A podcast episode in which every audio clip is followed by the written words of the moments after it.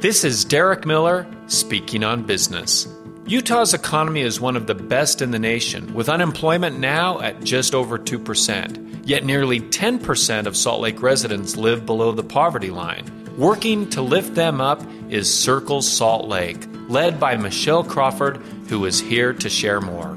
Circles Salt Lake is part of a national nonprofit organization dedicated to ending poverty. This month, we're celebrating the five year anniversary of our local chapter, and to commemorate, we're stepping up our game to help even more people in the valley leave the perils of poverty forever. We meet our mission by combining best practices in several disciplines, including goal setting, financial literacy, mentoring, peer to peer counseling, and learning, and child and youth development. With the assistance of our dedicated volunteers and community members, we provide resources, including transportation, healthcare, and a variety of other services that enable friends in need find employment. We need your help, though. Circles Salt Lake is currently seeking volunteers to attend our weekly gatherings, support those in need, and be a friend to our program participants. Your small time commitment will make a generational difference. For more information, visit circlesaltlake.org. Circles Salt Lake is a true asset in our community and has been nominated for the 2022 Best of Salt Lake Business Awards in the nonprofit category.